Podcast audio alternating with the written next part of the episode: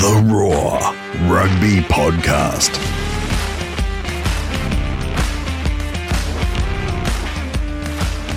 Hello and welcome to the Roar Rugby Podcast, powered by ASICS. I'm Brett McKay. Owen Farrell might be in some judiciary trouble all over again, and Billy Vunipola's moment of madness has only complicated Steve Borthwick's pre-Rugby World Cup headache. Your place for the biggest and best international rugby discussion is the roar.com.au, Australia's biggest sporting debate. So great to have Rugby Australia CEO Phil Waugh on the pod last week, and thanks to so many of you who've let us know how much you've enjoyed it. Got a reaction to a couple of stories on the roar.com.au as well. And it spent most of last week tracking Dead Level with Laurie Fisher, uh, which is so far our most listened to episode ever. So uh, we're very, very pleased about that. Joining me this and every week, the co host of the number 19 rugby, rugby podcast in Singapore, Harry Jones. Hello, mate. How's it, how's it, Brett? Uh, no, I love this weekend because it was proper rugby. There are many yeah. of the teams that put out 23 players that will be the 23 players or close there to yeah. to World Cup time, and at least all of them are going to be in the 33, uh, except for maybe the Boks. Uh, I loved it. It was good to see Australia's um, opponents up close yes. and personal. Fiji well, was the one Fiji. that stood out yeah. for me. I mean, I know we say what stood out. That's not the actual stood out, but this is the bonus stood out Fiji look like they have a proper set piece, mm-hmm. a proper game plan, and they look like a tough out. Wales looks like they're still playing some kind of rugby that's uh, been superseded by something else. So I think you're looking at three really good candidates for qu- quarterfinals out of the same pool. Yeah, yeah, no doubt. Wales scrum looked really good, I thought, but unfortunately they didn't have a lot to back it up. Yeah, so they had some rookie props out there. They did get munched yeah. a little bit, but in the end, I think Wales just doesn't have the depth, and I think um, you know, whether you look at blindside depth or scrum depth or line out depth, there's just going to be a great need to have a, a two packs. Yeah, yeah, no, that's World it. Cup time. Yeah, that's it.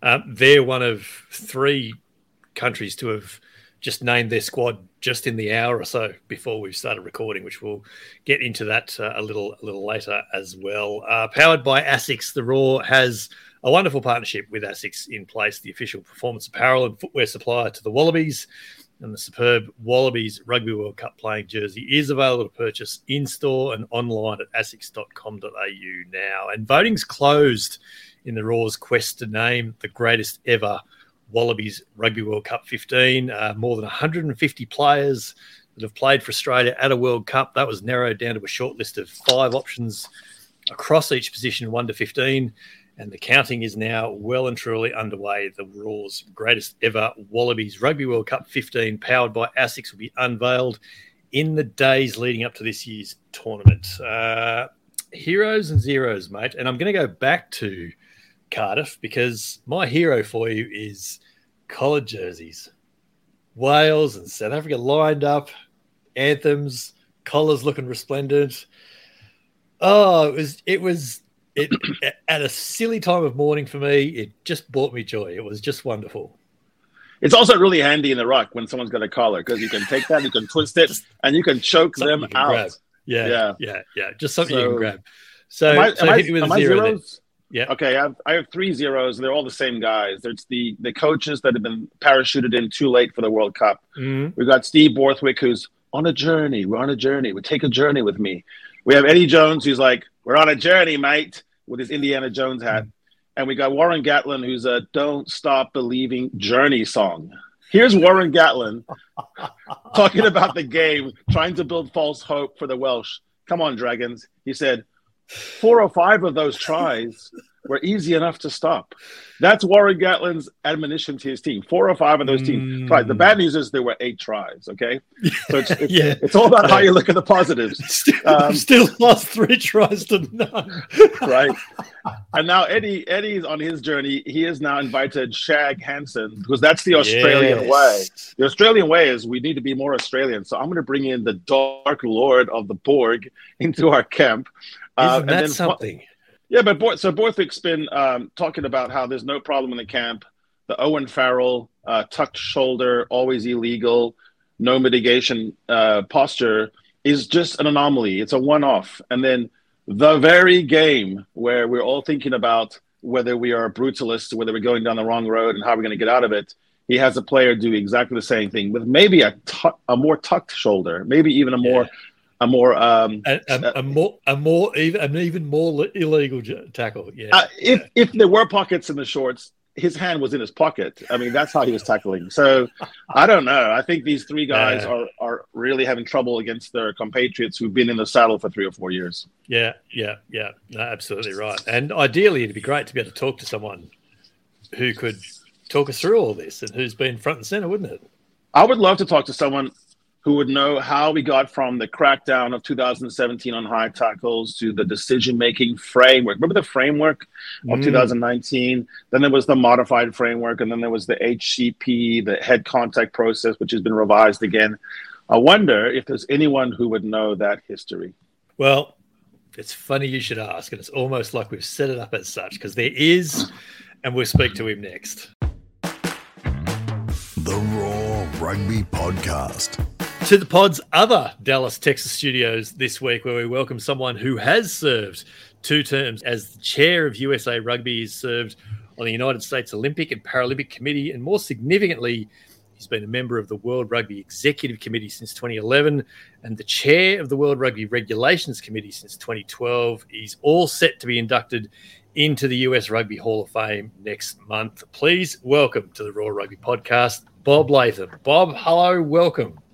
Thank you. Good to be with you guys. It's my my co as I, I mentioned um, before we started recording, Bob. My co-host first mentioned some time ago running into quote the number three guy at World Rugby. We should get him on. So how did my how did my Texan South African co-host sell this idea to you? Well, first of all, I don't think we have numbers at World Rugby beyond one and two. So uh, that's exactly you know, what a number three would say. Automatically a three. it's all tied for three. No, but Bob, but, you're the uh, godfather. You're the godfather of American rugby, aren't you? Uh, no, no, no. you're confusing me with James Brown. this is going well already. No, Harry didn't have to do much uh, fast talking to get me involved. I'm, I'm happy to speak rugby anytime, anywhere. Very good, very good. Well, we look forward to this. It's uh, we're we're blessed with the ability to have great rugby chats, and we do start pretty much the same place every week, and most weeks we do it. That, and it's to simply ask you what stood out for you across the weekend, rugby wise. Well, I, it was certainly the, uh, the, the touch point on North North American radar screen, um, and that is the uh, USA sevens qualifying for Paris. Regional qualifying, the rugby yeah. qualifying tournament. So uh, it always comes down to U.S. versus Canada, usually, unless one is pre-qualified on the circuit. Uh, the USA is in for Paris, and uh, Canada will go to the repechage. Yeah, right, and that's and that's a that's an important step because um, obviously on the 15 side of things, the US and Canada have missed out this time, and there's been a few questions about you know where North American rugby is, is heading. So this is a this is an important step being able to qualify still for the Olympics. It's it's really important for a lot of reasons. I mean, obviously, yeah, the non-qualification for this year's World Cup still still stings, but um, you know, sevens rugby and and and the Olympics are very important. Mm. A lot of importance placed on them. We've got the 2028 Olympics uh, in the Americas in, in Los Angeles. Uh, so having sevens teams here that are uh, among the best in the world is is important, and it's a you know there's always that debate of in, in some unions, not with the, the tier one unions where 15s you know, tends to be the, the, the dominant code. Um, uh, there's always debate that 15s drive sevens, can sevens drive 15s, mm. and, and um, I mean they drive each other. They they they, uh, especially in terms of, of uh, bringing people to the to the sport. I mean, Sevens can be a certainly a driver for, for, for fans. Uh, yeah. So uh, it's it's um, it's it's a huge thing. Uh, good. A lot, good, that's good. a lot of pressure off. Yeah, yeah, no doubt. Harry, what uh, what stood out for you on the weekend apart from what you've seen already? Probably the flip side of what I was talking about before, mm. which is this the well settled side. So Ireland looked very comfortable. They looked passionate, but also very organized. They do appear to have depth at every position, at least yeah. two or three that deep. Um, they looked like they could handle the pressure. The French to me looked a little bit wobbly. The French look like, um, and that was pretty much one of their top sides. I mean, they're trying to fill, fill the 10th spot, but that's that's who they're going to go to war with, is is uh, Dupont plus somebody. They looked like they were a little bit rattled, and you could see in Nantes the pressure of the home expectations. Yes. The crowd was was ramped up. The drums were going. They had little songs for each player. Um, and they also very very rude on opposing kickers um, and so that's sort of for, a, a, foretaste of what's yeah. going to happen south africa i think also looked very settled and ready to go there's a style there that seems to be like a lot of pundits are just not getting it that, that they're just talking about this the Boks from 2018 this is not the same team it's very counter-attacking yeah yeah it's, it's a different it's a different Boks it's still there's still a lot of South, South African sure. fundamentals there. That's that yeah. hasn't changed. But yes, this is a this is a different Boks outfit, and we saw that in what stood out for me on the on the weekend, and that was Siya Kolisi hasn't played a game anywhere in what eight months, something like that. He he's built out the anthem to the best of his ability as he always does, and then four minutes in, he gives an offload in the corner to die yeah. for to put Malcolm Marx away, and I saw and I looked at that and I just went, "Well, he's going to be fine."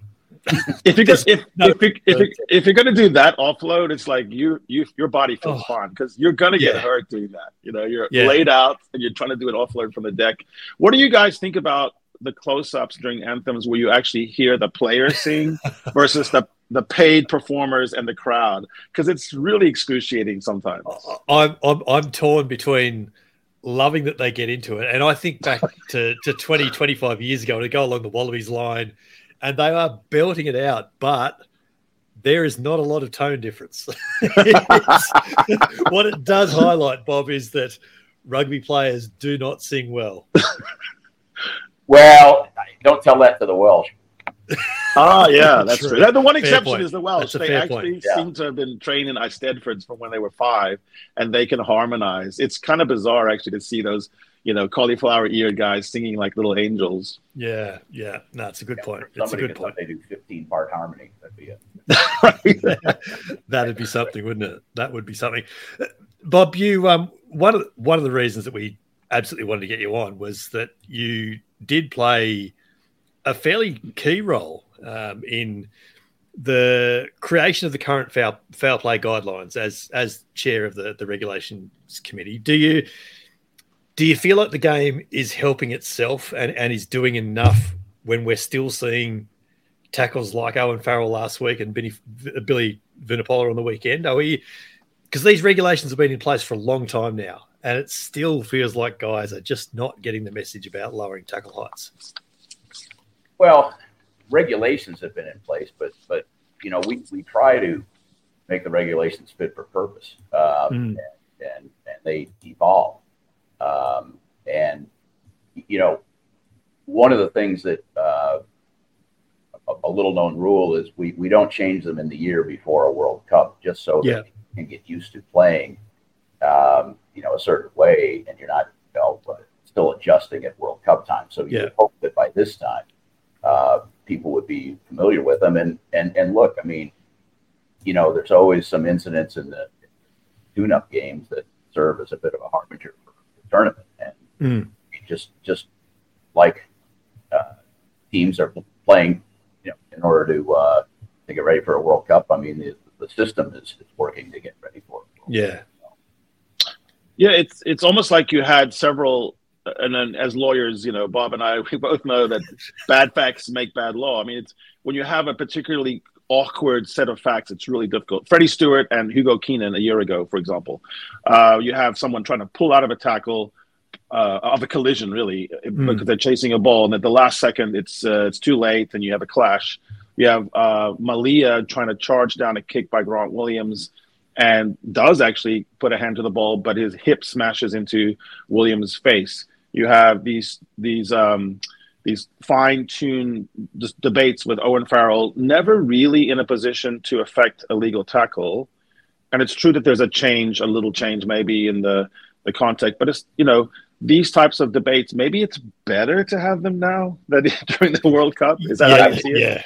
Yeah, yeah, absolutely. And and look, I think you know, Harry, you just kind of put your finger on it when you were talking about the the, the, the types of incidents. You know, if somebody's coming this way and somebody does this, blah blah blah. blah. You can't put that into a regulation. Like if somebody, no. so you know, you, you you have to have, um, and, and we're always tweaking the regulation and, and, and having subparts for this and that. But you can't you can't anticipate every every single possibility. So there, there's always going to be uh, some interpretation, and you try to get a consistent interpretation. You try to tweak the the regulations so that I mean, it, it's kind of like we, we know it when we see it. We know, well, that yeah. was really egregious. That was kind of egregious. That was accidental. That was this. But it's it's it's very hard to put all that into into words. And I think the the thing that I'd like to get across is this isn't a bunch of lawyers sitting in a room taking up stuff uh, that ruins it for the for the people on the pitch. We, um, mean, we we we examine this stuff constantly, and we, look yeah. at the data coming in, and we and we review video of, of, of, incidents, and and you know we're always figuring out how we can make it better. And um, after every well, after the last two Rugby World Cups, which is a good time to assess the cycle, um, we've had um, uh, roundtables, well, not roundtables, but actually you know, sessions where yep. um, we would bring in all stakeholders, referees, judicial officers, coaches, players, um, and say what's what's working, what's what's not mm. working, what what is your frustration in coaching, what um, what is your frustrations in playing, and we we, we take that information and we, we, we try to uh, we try to tweak the regulations and we try to to uh, train our judicial officers and citing commissioners accordingly. So it's it's a it's a constantly evolving process. It's not mm. it's not that like you know, this isn't the bat cave where you don't let the media in. We, we try to all, we try to take all points of, of, of yeah. and uh, and make it better. And and you, are right. Your your hope is that you have some consistency of understanding, some consistency of application when you're going into a World Cup. Because the last thing you want is is is an important game decided uh, on you know red cards or yellow. Mm. Bob, I imagine it's hard to moderate that type of meeting. I'm imagining, you know, 50 people in a hotel conference room, but all the stakeholders come from very different directions. As a coach, I am hired or fired. I, my whole family has to move countries, maybe based on my win loss. I know games are won or lost on the gain line. I know I cannot I cannot allow offload, so I've got to tackle high ish. And uh, I also know I'm a defensive coach. I'm hired or fired based on line speed. I need to have people running hair on fire into contact. And then you have you know, like a, a, lawyer might say, yeah, but we don't, we need to have less uh, head knocks and so forth. So, and then the the players are trained not to question the referees and not to speak up too much. So, do you have enough players in there speaking their mind and saying, guys, you're talking about something impractical. We can never do this. Mm. If my coach is telling me to go 100 miles per hour into contact, and you're telling me I've got to look around and assess, how does that all work in that type of meeting? Yeah, it's a it's a it's a great question. It's just it's it's human dynamics, and you you, you put your finger on on you know the, the, the place where certain contingents of that uh, of, of, of, that group are, are, are, coming from. You know, it, it's uh, and, and, you asked how you moderate it. I, I, I, was the guy who moderated it. It's uh, uh, it, it is interesting. I mean, first of all, you let people have their say. You know, this, this isn't the this isn't, you know, players get a pass on this one. You can talk about the referee and you can talk about Wayne Barnes sitting right here in the, in the room. uh, but, uh, you know, it, what we, I remember the first, so we had a, after the 2015 uh, World Cup, it would have been summer of 2016, we had a two day uh, confab in, in London. And, and the first half day was just letting people have their say, exactly what you said, Harry, from the coach's viewpoint. The judicial officers had their viewpoint, like, look, you're, you know, we have to apply these words. If they don't work, let us know. Um, you had the, the referees saying, look, we, you know, we're, uh, we're, we're, we're trying to make it a, a, a player's game. And, and the players talking about their frustration with changing rules with a judicial system that, that they don't understand. So everybody kind of, you know, had their say and, and I don't want to say they punched themselves out because it wasn't, it wasn't that sort of tone. It was, it was a, it was a positive tone you know, the first day is just a lot of data collection and a lot of people venting. Um, then, as rugby things do, you go all have dinner together. You go off in little, you know, hey, what you said was interesting, and then the next day you start getting stuff done. Uh, so that's that's how we've done it each time. It was a little, little more difficult after the uh, 2019 World Cup because we were trying to do it COVID. Nothing mm. well on uh, on Zoom as, as it does in person, especially for something like this. Yeah, yeah. There's, there's... What's been the what's been the early feedback, uh, Bob, for the use of the excuse me, uh, the use of the yellow card review system that's that's in place for uh, through this Summer Nation series in in the UK. We've obviously used it in Super Rugby uh, Pacific for the last um, couple of seasons now, and and the the the the general feeling is overwhelmingly positive. It gets the game going. We can look at an incident, you know, as the game is, is carrying on, and there has been a few upgrades. So now that's being used at, at international level, what's the feeling been so far? I think the feeling is positive. I mean, obviously, we we trialed it for while, and that's why you have the trials in various parts of the, of the world before it gets adopted universally. Mm. So um, the trials were you know, overwhelmingly positive. And I mean, you know, one of the things that we try to do is speed up the game and not have, yeah.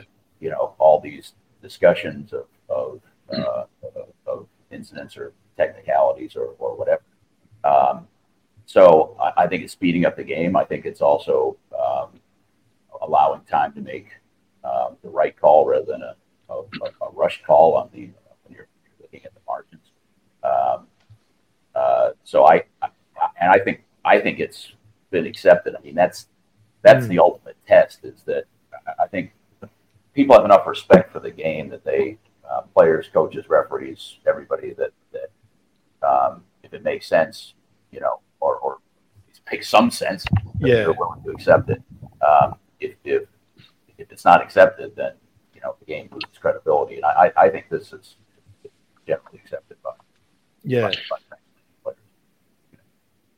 Bob, Bob, the uh, the frequent changes, and I kind of detailed a few of them in that litany, you know, from 2017, I guess, following on your confab in in London to 2019 to 2020, 2021, 23. These are all times in which things were modified. You know, coming from an Anglo American Australian jurisprudence style of common law where it's a seamless web and it keeps changing, and that's okay. And no one goes, well, if it keeps changing, it must have been wrong um, in the in the French civil system or maybe uh, Roman Dutch. You know, are you okay with this sort of tweak, tweak, tweak, or do you want it to reach a stare decisis? You know, this is it. This is our edict, and allow uh, coaches who are who are coaching, tackling, and the referees some time to breathe. Well, I think that time to breathe is in the is in the, the run up to World Cup in the year before World Cup when nothing, yeah. nothing changes. But no, you, I, I, I uh, it's not just because I'm a product of the Anglo American common law Australian to throw it in, common law system. Uh, you know, the game evolves. It has to evolve. Uh, yeah. Technology evolves. Uh, understanding evolves, and you know you can't just sit back and say we're doing things or it's this way we've done things or that's it no more changes this is the way it's going to be. Any sport that does that dead you know you, you you've got to you, have got to evolve. And, not just evolve with uh, the physicality of the players uh, but evolve with you know uh, new new cultural norms uh, yeah you know as as as we are trying, especially in this country, the United States, we're trying to attract people to the sports. But the sport, you know, head injury and and those sorts of things are are critical to um, the popularity of of the sport. And you know, again, we're not in some black box. I mean, uh, mm. every executive board meeting, we have a, a, medical report. We're being we're being guided by the, the latest um, uh, medical uh, recommendations were being guided by the latest data. I mean, studies with what they used, lack of better word, smart mouth guard to, uh, yeah. gauge the the degree of, of, of collisions. Um, you know, that's something we, we, we never had. Before. And some of it, some of the, the, the data that we got was somewhat counterintuitive. Uh, so Um, you can't just say, well, that's you know, that's the way it's always been. When you're, you're, you're having new ways to to come up with new data, mm. and we always have. I want I want to make that very clear that we've always been guided on any issue by the medicine, the science. Mm. So the, the the the role of unintended consequences, the hidden hand of law, is always with us, right? If we do, we want to cut down on this kind of collision, and we tweak this law, and then we end up having 200 rucks instead of 100. 200 rucks is 200 more is 100 more collisions, so you have mm-hmm. unintended consequences. You you um, you say that uh, you know aerial contests, which were not really that part of much part of the game in the 60s, 70s, 80s when they came into the game because people realized once you leave your feet, you're a protected species. So you're almost rewarding the person who gamed the system. How do you play all that out? I mean, do you just sit down in a room and like kind of do the what ifs? You know, if we do this, then this, then this. How does that actually work in a regulatory framework? Uh, very good question. I mean, two ways. Uh, one is you try to anticipate unintended consequences and, yeah. uh, and, and, make sure that the consequences are intended, but you can't you can't get them all which to your earlier question uh, is why you have to continually review uh, the stuff. And if, and and you know there there are one-off things that um, that you know you don't necessarily need to legislate for because it's so one-off. But if, if you start seeing a trend, then then yeah, you've uh, you've got to tweak it. But it's it, it's not like we just say, okay, let's see what happens with this. I mean, there are thorough discussions with you know high performance people, medical people, um, you know, there's the, the, the, rugby committee that deals with, with technical rugby mm. and we and we get input. And you know, it goes out before we change the regulation. It goes out to all 130 unions for for comment. Um, and and you know, you get some comments that oh, this could have a consequence here, and then you got to weigh that against uh, against the the greater uh, good of the game. So yeah, it's it's it's an ever uh, it's an ever changing landscape just take keep, keep taking in new data points. But uh, you know, I think that's what you have to do. Yeah, Bob, yeah. Bob is, is it is it working? Looking at the at the information that you get, the behind the scenes stuff, and you said some of it's counterintuitive. Do you think so far this this push, this initiative that's gone from 2015 to today, is it working? Are there is a lower ratio of of drift of uh, of mm. terrible collisions Did, and terrible impacts? Does, does the data support it? I suppose is the question there, isn't it? Hmm. Yeah, I mean, there's there's um, you know one of the things that's happened since 2015 is just is just the tracking of of this information. I mean, before we were kind of doing it in, in a bit of a vacuum. So you say, well, okay, there's there's a, a, a number of you know now diagnosed less because we're looking for, uh, and that's because the, the the cult you know culture you know see something say something. I mean, yeah, it's not just suck it up and so, uh, yeah, I absolutely think it's, uh, it's working. Uh, I think, you know, we'll, we'll it, it's going to change more. I'm, I'm, I'm sure. Mm. Get the data. You know, we've got the, uh, the, the recommendations now in the, in the community game. And, you know, that data in some places is going to be difficult to, to track because you, know, you can't outfit yeah. every single player in the world with a smart mouth guard. Um, but um, you know, there, there's uh, um, we'll you know we'll take the, the results of that and see where we go. Yeah, you mentioned judiciary um, members and, and panels and uh, involving them in the process as well, Bob. One one thing I've I've always wondered about is that uh, a guilty plea to a foul play review panel citing whatever you like, even add judiciary, a guilty plea can give you a fifty percent reduction in the in the in the uh, in, in the sentence effectively.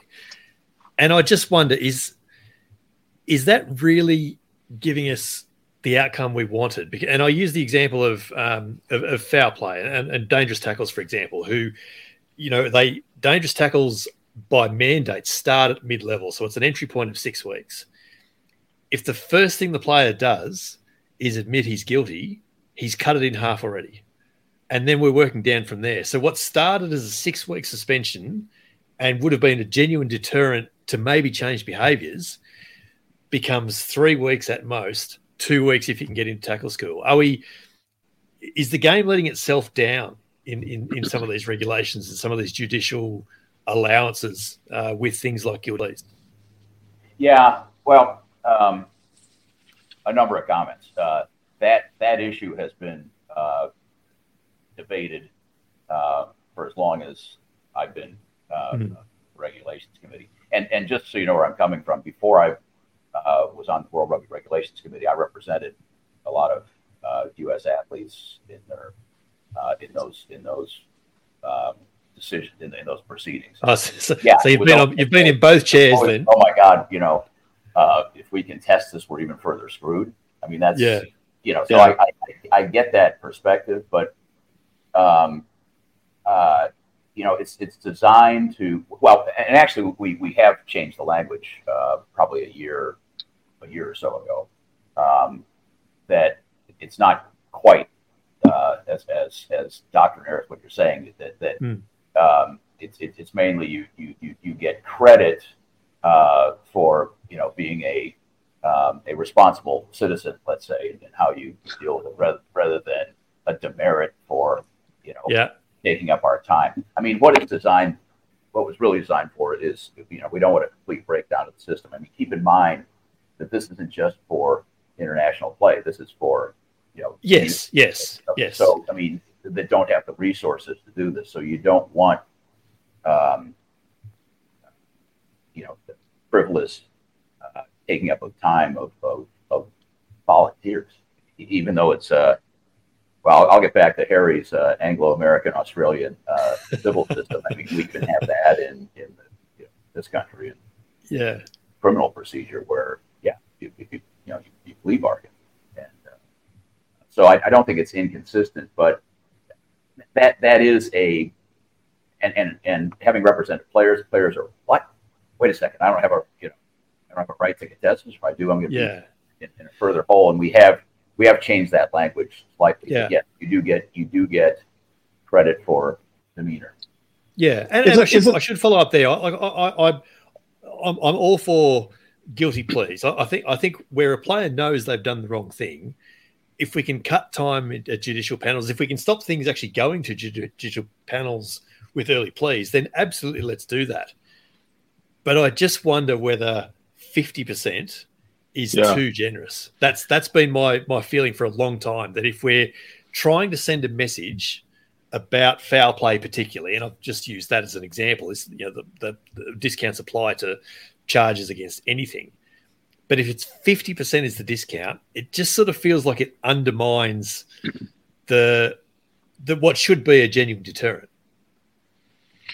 Well, Bob, isn't it, isn't it also isn't it also we're actually trying to figure out what kind of law it is. Like if it's if it's truly yeah. criminal or quasi criminal, then you know the whole incredible haste. You know, let's get this done in two days and let's reward confessions. It doesn't feel right. On the other hand, uh, Erasmus or uh, Johnny Sexton cases, the yeah. disrepute cases, which are clearly not criminal, right? You could always you're not going to go to jail for criticizing your boss, but you would get fired. Um, those ones take uh, months. So it's sort of like it's difficult to legislate this thing because it's not like a normal mm. assault on the street. I mean, much of what we do in rugby would be assault everywhere. So uh, it's it's very particular and it's very rule driven with limited rights of appeal. I mean, you're really kind of done at that first one. It's hard to overturn uh, a decision, right? And you have to yeah. actually show that the judicial panel disregarded everything. Um, and then I would suppose I'm putting words in your mouth here is you want consistency on some level. You want you don't want the, the rugby public to not know what they're seeing. When we see it, we should go, mm, that's probably going to be a red card. Yeah. Well, you're, you're, I'll take issue with some of what you said, but uh, I agree with the last part. I mean, that's you have to have that credibility that you're talking about yeah. to get that red card. And I think that the rugby public knows it when we see it. It's, yeah. it's a question of how do you describe it. Um, right. yes. Yeah, it's a good point. Um, you know, you know what incidental head contact looks like, and you know what somebody coming in and clotheslining somebody looks like. Um, yeah. But but Harry, it's not criminal. It, I mean, this, we're not we're not, and it's not even quasi criminal. I mean, we're playing a uh, we're playing a sport. People know the rules of the game. Uh, you try to stay within those rules. Those rules allow for all kinds of contact that wouldn't be allowed on the street. Um, and so you're you're you're within that, you know, you're you're within that context. Um, and uh, you know the speed. I mean, uh, of these decisions. That's because you're, you know, I mean, there's there's another match coming up. Uh, you yep. may you may need witnesses who are right there. This, you know, this started in the in the days before Zoom, where there was, you know, uh, I mean, uh, you know, I remember when I was representing players, you know, one of the first things you do is go over to the you know, opposing locker room, and see if you get a statement from the affected player that no, no, no, man, that was, that was just run a play, no, no, no big deal. Uh, That's awkward. You're you're trolling the trolling the opposing uh, locker room. Which about which about ninety percent of rugby players would, would say just because it's the ethos of the yes. sport. Yeah, but things got a little heated, and uh, you know, you know, I'm sorry. Show me your bruises right I'm now. Sorry that my face got in the way of, of your player's piss. Thank you very much. right. Yeah, I, I, I didn't need to be facetious at the end because it's it's you know it, it's not supposed to be a uh, you're, you're, you're, this is steaming down the tracks.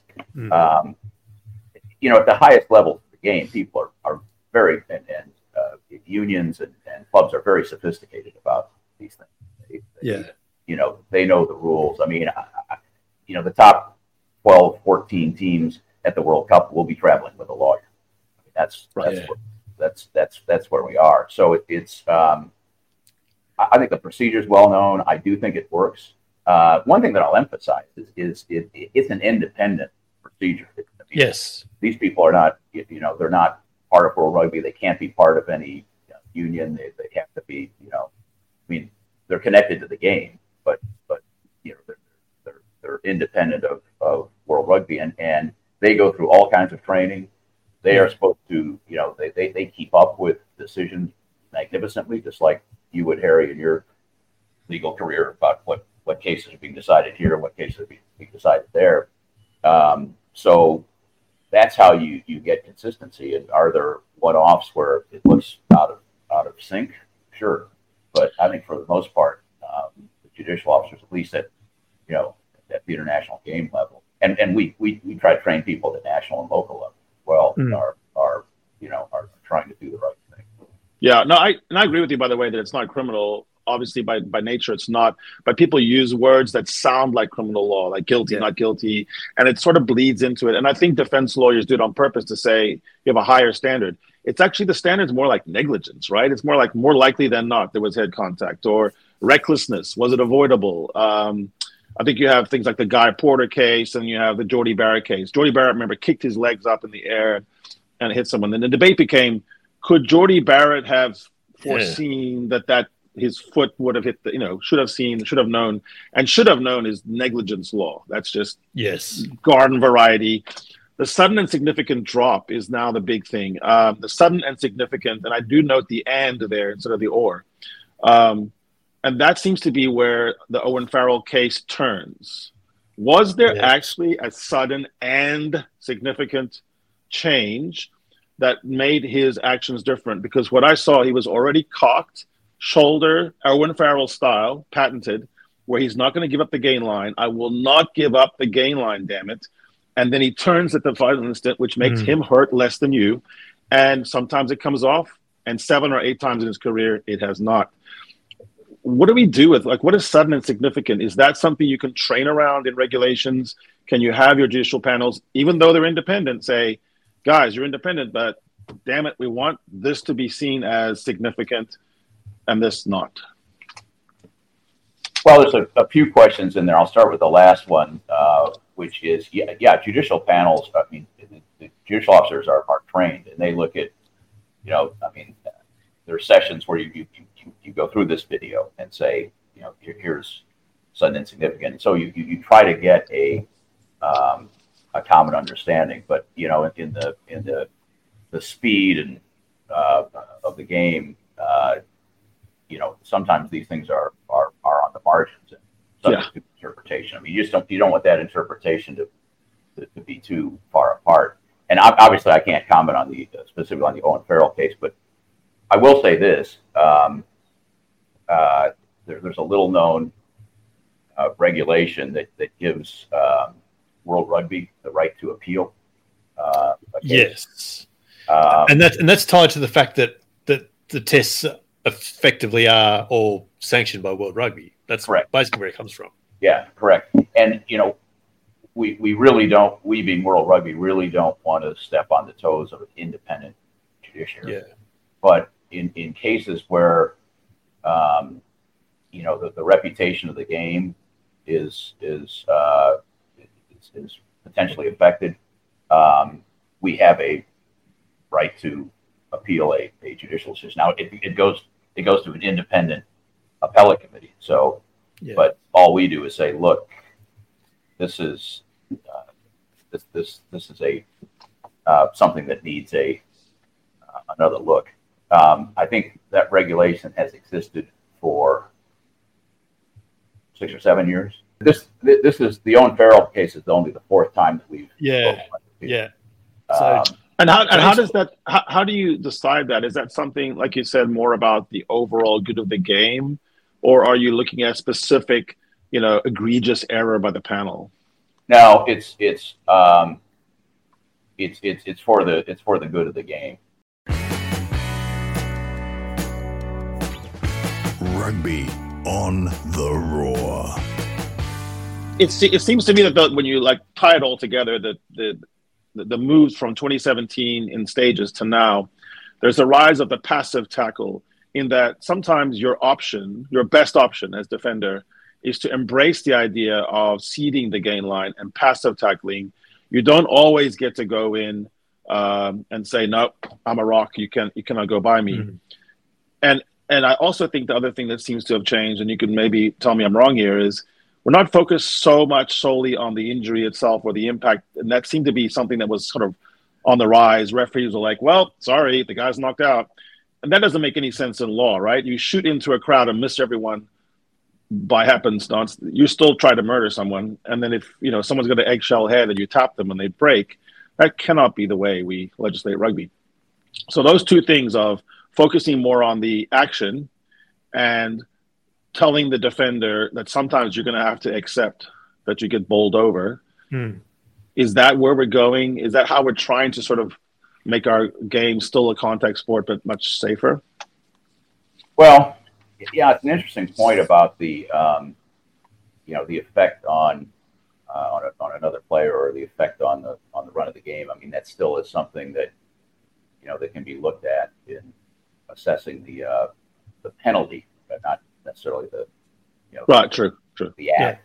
Yeah. Um, but in in terms of uh, what you're describing as the act, um, I, I, mean, I leave it to coaches. The coach has you know around the, the regulation, so that's you know if that's the way they they think that they can you know avoid um, consequential red or yellow cards, then, then, you know, then maybe that's where that's where it heads. Our, you know, our goal is to try to um, keep head contact to a minimum. Yeah. yeah. Play around that, how people play around that is something that evolves. Yeah, yeah. Uh, Bob, we, we've there's so many things that we we we that we thought we would throw at you. And, and I mentioned before we got going that the beauty of these conversations is they just go where they go. So there's a whole heap of stuff that we're just not yeah. going to get to. So I'll, I'll, I'll, I'll, I'll wrap up with this.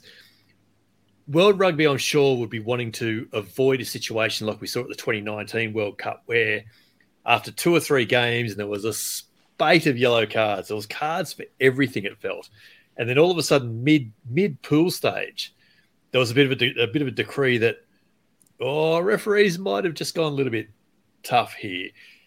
Obviously, this time around in France, uh, World Rugby doesn't want to see a spate of cards. You, you you want to see players doing the right thing and all that.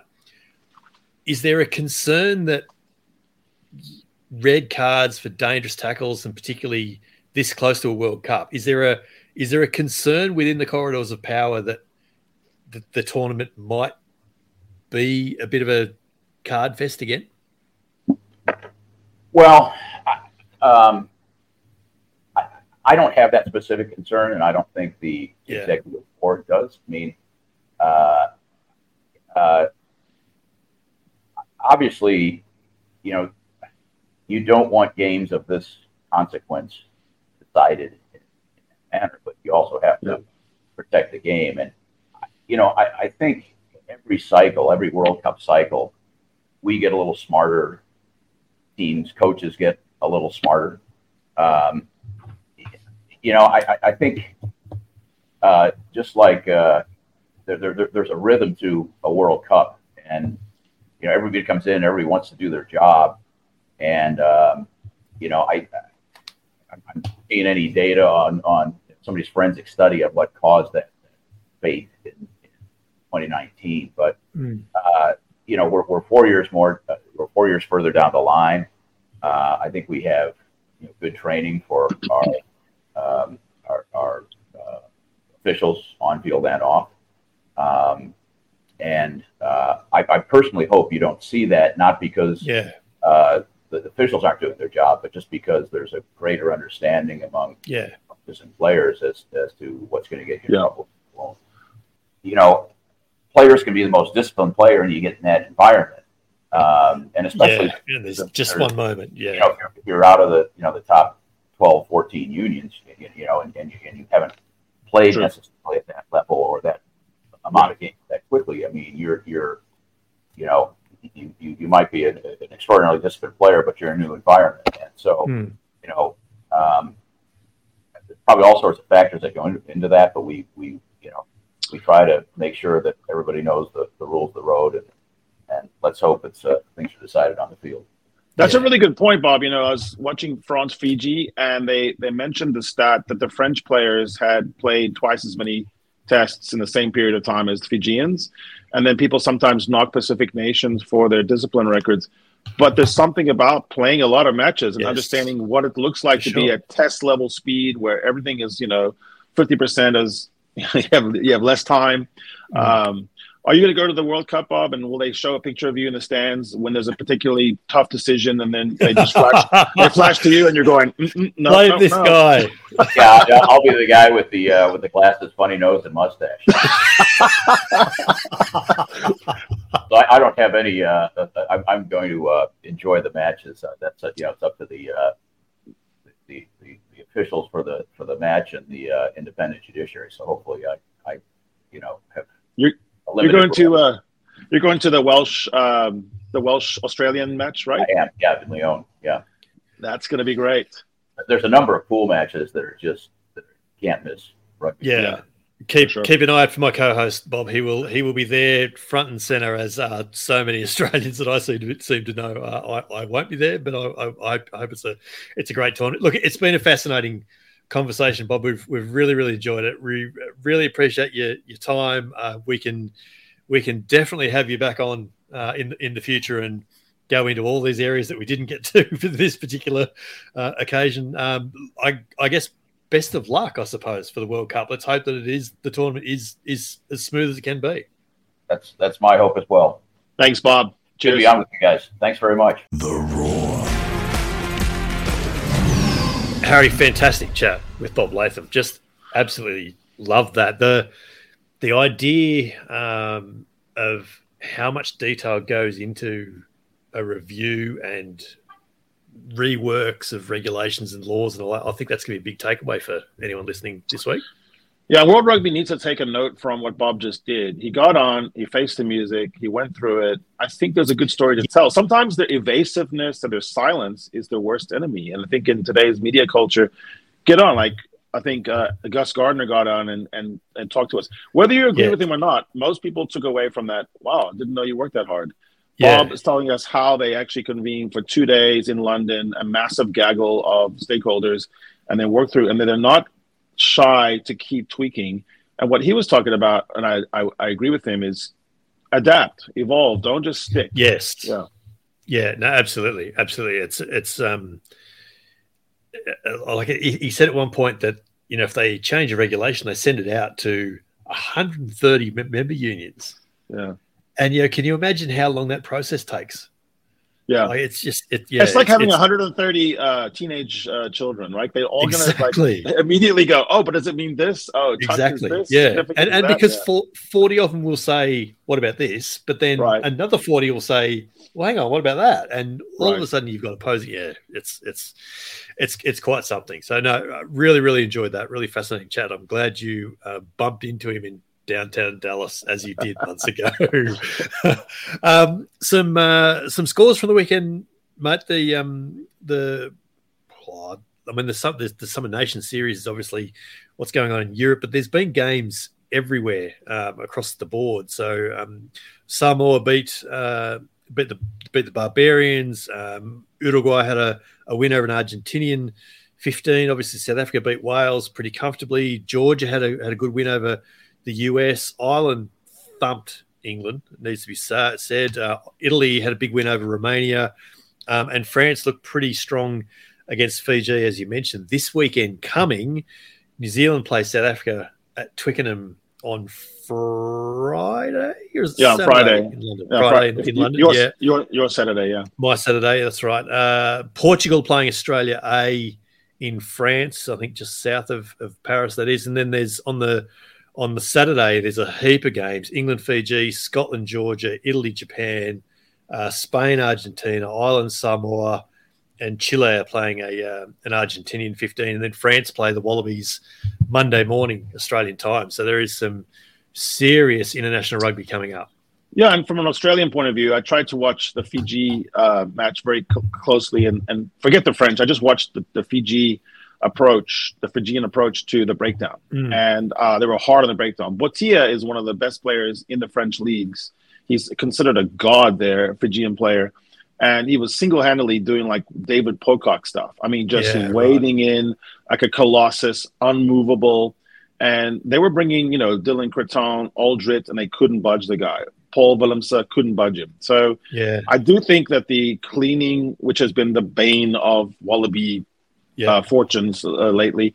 That's going to be front and center. So a guy like Tom Hooper, yeah. who I've been that, running a ruler on, he's going to be really. Uh, I mean, he's, his crocodile rolls and so forth got to be legal and strong against Botia because that man is a beast. Mm. But they play they play to the ball. The Fijians not afraid to push the line there, and they almost a mixture of almost like how the All Blacks used to play, where mm. you're always getting over the ball and then you're rucking beyond the you're rucking beyond. Yeah, yeah.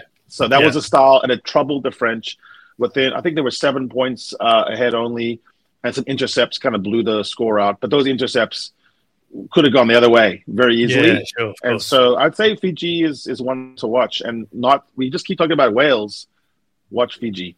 Yeah, yeah. I think uh, Fiji are in a good space, and, and I think um, I think we talked at the time. Like half their squad are playing Super Rugby Pacific together. Exactly. So there's yeah, there's yeah. big like familiarity combinations going to be really really strong. So no, they will be they will be very very good. No no doubt about that. Um, away from the international scene, um, the the NPC is going in New Zealand. The top 14 actually started in yeah. France on this weekend as well. So uh, I'm not going to get into them now, but we will keep an eye on uh, scores in all those competitions um, going forward and and, and, drop a few updates here and there. A little bit of news over the last seven days, mate. Obviously, the Owen Farrell situation, which we discussed uh, there with uh, with with Bob Latham, his appeal, World Rugby appealing his rescinded red card from last week. That'll be held later this week.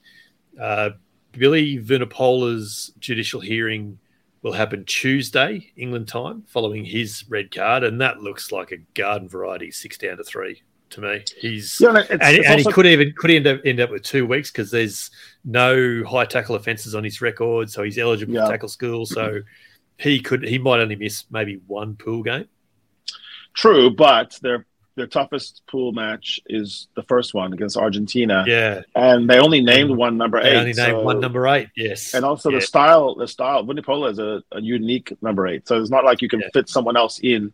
Whereas with Farrell, you've got Ford, you've got Marcus yeah. Smith, who can fill in. Yeah, who can fill the uh, George Moala from from Tonga was suspended for ten weeks last week for that tip tackle uh, weekend before. Um, that's down to five weeks, but I'm sort of hearing a little bit of mail that there might be an appeal happening there as well. So we'll keep a bit of an eye on on that one. Um, away from foul play and things like that on the coaching front, the Wallabies were rocked uh, Thursday last week. Their assistant coach Brad Davis quit the morning that they flew out for France, and uh, he was previously with London Irish. Became available obviously when uh, when the Irish situation changed. He has been linked to the Queensland Reds, rejoining Les Kiss there. So we'll keep an eye on that.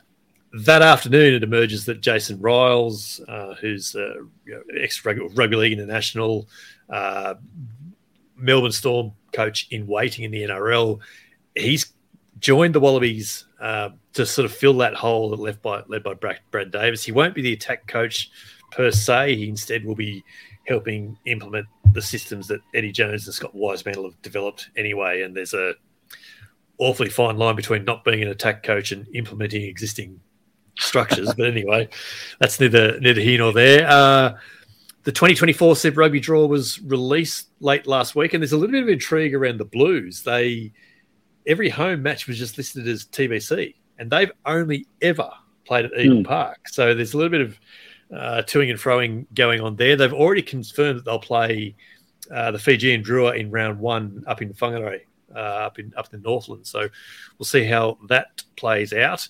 The Wallaroos, the Australian women's side, uh, issued a really brave, I've got to say, open letter to Rugby Australia, just pointing out some of the the double standards at play and some of the things that they were promised around developments in the women's game that just has not happened yet. And it it came out in response to uh, social media images and, and, vision, basically of um, the the partners and the wives of of Wallabies players being flown into Sydney, and they enjoyed a, weekend on the on the Rugby Australia account, and um, and the Wallaroos just pointed out a few uh, a, a, few home truths about it, and it will be interesting to see how Rugby Australia do um, react to that. And I don't just mean the statement they put out on Monday.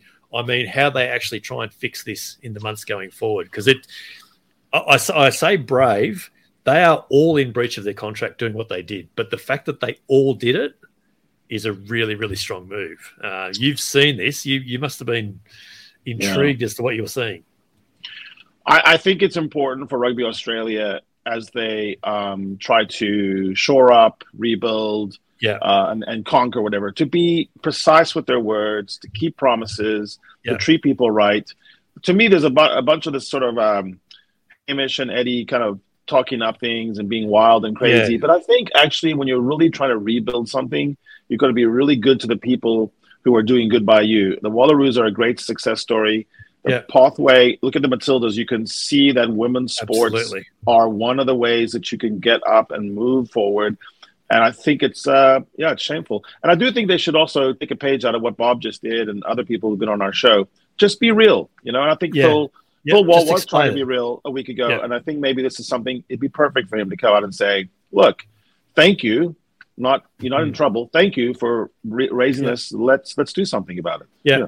and like little things. That one of the things they said is that you know their head coach Jay, Jay Tregonning is still a school teacher. He's not a full time rugby coach. Mm. Eddie Jones is taking six assistants to France. So yeah. you know they're not saying pay us the same as the Wallabies. They're not saying that, but they're just saying things that we were promised have not been delivered. And exactly, yeah. it's a, promises it's, made, it's a, promises kept. Yeah. yeah. it's a brave, brave stance, and I absolutely applaud them for doing that. Uh, on the Wallaby front, uh, it was confirmed Monday night that uh, Australian time that World Cup winning former All Blacks coach Sir Steve Hansen has joined the Wallabies in an advisory role for a week or two ahead of the World Cup, uh, accepting a request from Eddie Jones to just come and observe in France and and all that. Um, Rugby Australia confirmed to the Sydney Morning Herald that he's not being paid, but it's intriguing. It's absolutely intriguing, isn't it? Don't stop believing. that's actually the best thing Eddie's done in a long time. I think yeah. that's probably the best. That's the best that's, thing he's done since he came back. It's it's fascinating. It's just it's absolutely fascinating. It really is. Uh, I mentioned at the top, um, three World Cup squads were named in the couple of hours before we uh, before we started recording. Tonga named a 32 man squad that doesn't include Israel Folau or Lopeti Timani. Um, they've both missed missed out due to injury. They need to add one more to make up 33. Adam Coleman is in there, um, and mm. yeah, Folau hasn't recovered from his injury, so so he's not in there. Wales named their squad uh, that only has two halfbacks in it, so that will be interesting as well. France named their squad, um, and obviously Romain Ntamack is out. Um, and the question is there as to you know how they're going to how they're going to do this. Well, they're going in with Hastoy and Jalibert, who are two pretty pretty fair replacements, aren't they? Yeah, and so Wales Wales only having two halfbacks. The Springboks can give them one. Grant Williams is a good Welsh name. Williams. yeah, the, Don't worry. The, the Boks are taking seven or eight. Uh, credit, credit to the, the French social media um, tiles that I saw had the players um, grouped in position. Like it wasn't just yeah. a long list of names; it was actually these are the five props, and these are the three hookers, and here's the four, the three halfbacks, and uh, or the seven halfbacks if it was South Africa. Like it was actually a really good wave. There's no one that covers rugby it. like the French. I'm telling you, like their actual yeah. papers, like keep it's there's eight, nine, seven, yeah. ten pages of rugby, and it's graphics. Midi Olympique as well. Superb. Yeah, yeah. yeah. Uh, lastly, last thing I saw um, just before we we hit record is that the Lions in South Africa have oh, confirmed that Morné Steyn has been recruited as the union's new kick consulting consultant for uh, for 2023-24. So does seem to know a little bit about kicking. Does kick a bit pretty well. So yeah, a, a good thing, a good thing. Look, it's been a it's been a great chat, mate. But I think that is us done for episode 76 of the Roar Rugby Podcast, powered by ASICS. Don't forget, Harry and I are both on socials. Uh, that now extends to Instagram and threads as well. Please keep leaving your ratings and reviews. Another heap of five star uh, ratings that came in. And we got a couple of reviews, mate, which were really good after the Ben Darwin uh, uh episode two weeks ago now. And great things like a favorite episode so far with Ben Darwin, lots of great parts. But best was Harry proving my theory that he's out of the box thinking is actually the outputs of an insight generating machine.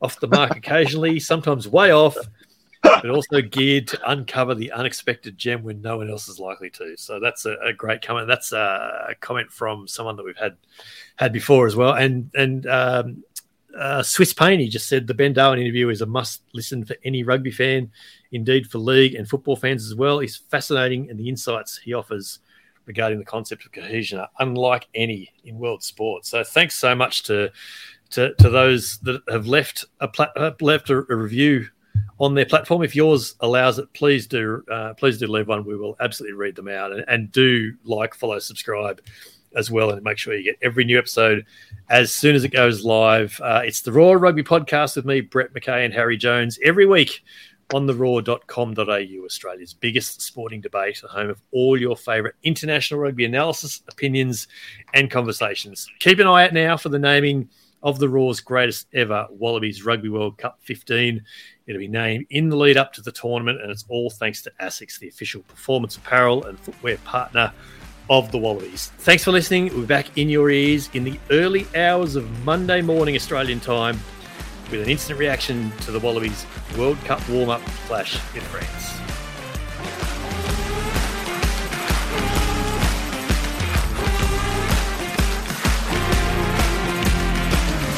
Come play with us.